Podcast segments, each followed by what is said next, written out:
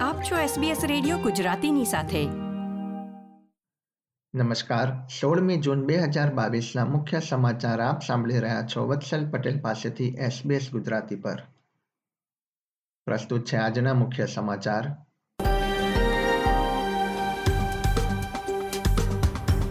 ઓસ્ટ્રેલિયાનો બેરોજગારી દર ત્રણ પોઈન્ટ નવ ટકાના દરે સ્થિર. ઓસ્ટ્રેલિયામાં કોવિડ નાઇન્ટીનથી ઓગણસાઠ દર્દીઓના મૃત્યુ તાસ્મેનિયામાં વધુ નિયંત્રણો હળવા થશે.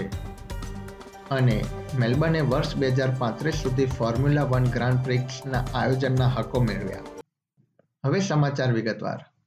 ઓસ્ટ્રેલિયામાં બેરોજગારીનો દર ત્રણ પોઈન્ટ નવ ટકાના દરે સ્થિર રહ્યો છે. કેન્દ્રીય વિરોધ પક્ષે જણાવ્યું હતું કે ઓસ્ટ્રેલિયામાં બેરોજગારી દર નીચો રાખવાનો એલ્બનીઝી સરકાર સામે પડકાર રહેલો છે. વિરોધ પક્ષ તરફથી મિકેલિયા કેશે જણાવ્યું હતું કે સરકારે તે નીચા સ્તર સુધી જળવાઈ રહે તે સુનિશ્ચિત કરવું પડશે. બીજી તરફ રોજગાર મંત્રી ટોની બર્કે જણાવ્યું હતું કે ઓસ્ટ્રેલિયામાં વેતન દર વધે તે માટે આ યોગ્ય સમય છે. યુવાનોમાં બેરોજગારીનો દર આઠ પોઈન્ટ આઠ ટકાના સ્તરે સ્થિર રહ્યો છે. ઓસ્ટ્રેલિયામાં વીજળી ઉપલબ્ધ કરાવતા સમૂહના પ્રતિનિધિઓએ જણાવ્યું છે કે દેશના પૂર્વીય રાજ્યોના રહેવાસીઓએ વીજ કાપ અંગે ચિંતિત થવાની જરૂર નથી. ન્યૂ સાઉથ વેલ્સમાં રહેવાસીઓને ગુરુવારે સાંજે છ થી આઠ દરમિયાન વીજ વપરાશ ઓછો કરવા માટે પ્રોત્સાહિત કરવામાં આવી રહ્યા છે. વીજળીની હોલસેલ કિંમત નક્કી કર્યા બાદ આ નિવેદન આપવામાં આવ્યું હતું. જોકે ઓસ્ટ્રેલિયન એનર્જી કાઉન્સિલ તરફથી સારા મેકનેમારાએ જણાવ્યું હતું કે આગામી કેટલાક દિવસોમાં સ્થિતિ સામાન્ય થશે. ઓસ્ટ્રેલિયાએ વર્ષ બે હજાર ત્રીસ સુધીમાં ઉત્સર્જનમાં તેતાલીસ ટકાનો ઘટાડો કરવાની કટિબદ્ધતા દર્શાવી છે. વડાપ્રધાન એન્થની એલ્બનીઝીએ યુનાઇટેડ નેશન્સમાં હસ્તાક્ષર કરીને આ નિર્ણયની જાહેરાત કરી હતી.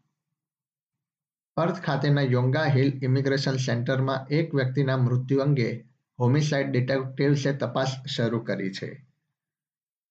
રેફ્યુજી બાબતોના હિમાયતીએ જણાવ્યું હતું કે બત્રીસ વર્ષીય ટર્કીશ વ્યક્તિ પર હુમલો કરી હત્યા કરવામાં આવી હતી. તે છેલ્લા ઘણા વર્ષોથી ડિટેન્શન સેન્ટરમાં હતો અને તેનો દેશ નિકાલ થવાનો હતો. શુક્રવારે યોજાનારી નેશનલ કેબિનેટની બેઠકમાં રાજ્યો અને ટેરિટરી સરકાર દ્વારા કેન્દ્રીય સરકાર પાસેથી જાહેર હોસ્પિટલમાં વધુ ફંડ આપવામાં આવે તેવી માંગ કરવામાં આવશે. જોકે વડાપ્રધાન એન્થની એલ્બનીઝીએ જણાવ્યું હતું કે તેઓ રાજ્યો તથા ટેરેટરી સાથે આ મુદ્દે ચર્ચા કરવા તૈયાર છે.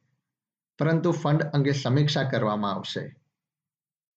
ઓસ્ટ્રેલિયામાં કોવિડ નાઇન્ટીનના આંકડા પર એક નજર કરીએ તો દેશમાં કોવિડ નાઇન્ટીનથી કુલ ઓગણસાઠ દર્દીઓના મૃત્યુ થયા છે, જેમાં વિક્ટોરિયામાં બાવીસ, ન્યૂ સાઉથ વેલ્સમાં સત્તર, તેર ક્વિન્સલેન્ડમાં નોંધાયા છે. વેસ્ટર્ન ઓસ્ટ્રેલિયામાં અગાઉ થયેલા ચૌદ મૃત્યુ ગુરુવારે નોંધાયા હતા. વિક્ટોરિયામાં સાત હજાર આઠસો નેવ્યાસી કેસ તથા ન્યૂ સાઉથ વેલ્સમાં નવ હજાર એકસો સત્તર કેસનું નિદાન થયું હતું. વેસ્ટર્ન ઓસ્ટ્રેલિયામાં છ હજાર બસો ઓગણપચાસ કેસ નોંધાયા હતા.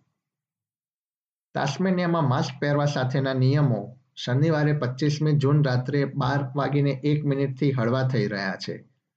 જે અંતર્ગત શાળા, અર્લી ચાઇલ્ડહુડ સેન્ટર્સ તથા જાહેર વાહન વ્યવહાર અને સ્પિરિટ ઓફ તાસ્મેનિયામાં માસ્ક પહેરવું ફરજિયાત રહેશે નહીં. અઢારમી જૂનથી તાસ્મેનિયા તથા નોર્ધન ટેરેટરીના એરપોર્ટ્સ પર માસ્ક પહેરવું જરૂરી રહેશે નહીં, જોકે ફ્લાઇટ્સમાં માસ્ક પહેરવાનો નિયમ યથાવત રહેશે. બીજી તરફ એકવીસમી જૂનથી ન્યૂઝીલેન્ડ પ્રવાસ કરી રહેલા લોકોએ pre departure COVID nineteen negative test કરાવવો જરૂરી રહેશે નહીં. પરંતુ મુસાફરોએ પહેલા અને પાંચમા દિવસે ટેસ્ટ કરાવવો ફરજિયાત રહેશે. રમતના સમાચારોમાં, Australian Formula One Grand Prix વર્ષ બે હજાર પાંત્રીસ સુધી મેલબર્નમાં યોજાશે. વિક્ટોરિયન સરકારે આગામી દસ વર્ષ સુધી આ સ્પર્ધા યોજવા માટેના હકો પ્રાપ્ત કરી લીધા છે. મેલબર્નમાં વર્ષ ઓગણીસો છન્નુંથી એફ વન રેસ યોજાઈ રહી છે. ત્યારબાદથી મેલબર્નમાં સામાન્ય રીતે માર્ચ મહિનામાં આ રેસનું આયોજન થાય છે. એસબીએસ ગુજરાતી પર આ હતા ગુરુવાર સોળમી જૂન બપોરે ચાર વાગ્યા સુધીના મુખ્ય સમાચાર. આ પ્રકારની વધુ માહિતી મેળવવા માંગો છો? અમને સાંભળી શકશો Apple podcast Google podcast Spotify કે જ્યાં પણ તમે તમારા પોડકાસ્ટ મેળવતા હોવ.